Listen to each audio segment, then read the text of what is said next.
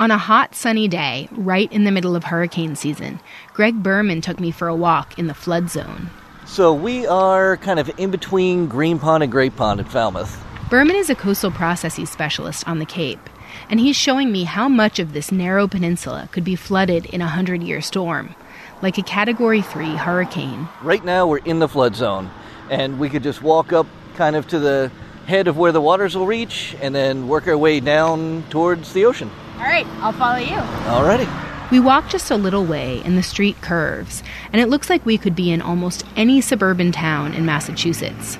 Tree-lined streets and single-family homes with garages and lawns. Our first stop is on a corner that's in the flood zone, but just barely. Here, Berman says, the water would be lapping at our toes. So we'd pretty much be at the shoreline of Nantucket Sound during the storm right now. And we're pretty far in.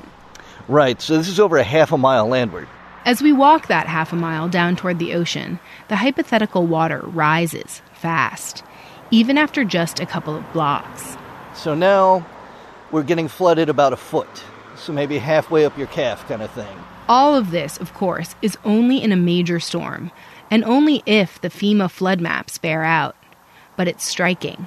In just this one neighborhood of Falmouth, more than four hundred homes are in the flood zone, including many that are not even right along the water. One of the reasons that these areas of land in this spot are so vulnerable is because they're so low and they rise so gently that it doesn't take as much water to flood a very large horizontal area. That's true across much of Falmouth and much of Cape Cod. And a significant number of these homes are relatively new, built in the nineteen seventies and eighties. So they've only been through one hurricane, Bob. Jeff Donnelly, who studies hurricanes at the Woods Hole Oceanographic Institution, says Bob was not even much of a test for how the Cape would fare today in a major hurricane. It's not much of a test because it was only a fairly minor Category two storm. Whereas the Cape could well be looking at a Category three, along the lines of the nineteen thirty-eight hurricane. But even more than just one major storm, Donnelly says we should be thinking about the possibility of getting a series of hurricanes, back-to-back, over a relatively short period of time. We had an interval where we had the nineteen thirty-eight hurricane, followed by the nineteen forty-four hurricane, followed by two hurricanes in nineteen fifty-four, followed by another hurricane in nineteen sixty. Donnelly says it's only a matter of time before we see another active period. And the Cape looks pretty different now. For one thing, a lot more people live here today than did in the nineteen fifties. So now we're up at over two hundred fifty thousand, whereas before we were at about twenty-five thousand. Most of the hurricanes that I was describing are occurring before that population increase. Not only has the population of the Cape increased almost tenfold, but much of the shoreline has also been very built up. Charlene Greenhalgh has watched that firsthand as a town planner in Dennis, Chatham, Truro, and Harwich. In my thirty years, the development in the communities I've worked in has been tremendous.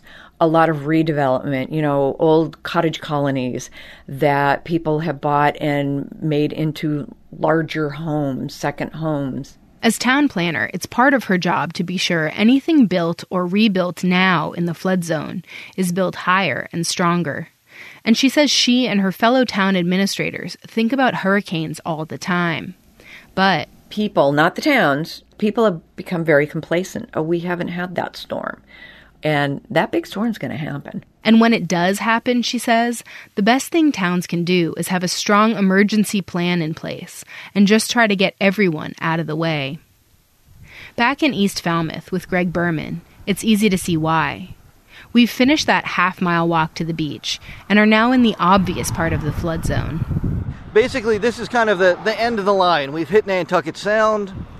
This is the point that in a one percent chance storm, you would have sixteen feet of water from the ground up into the air. sixteen feet of water back in nineteen fifty-four, when Hurricanes Carol and Edna hit, would have been a lot less of a problem. Because back then, this whole peninsula was still just forest. For W C A I, I'm Samantha Fields.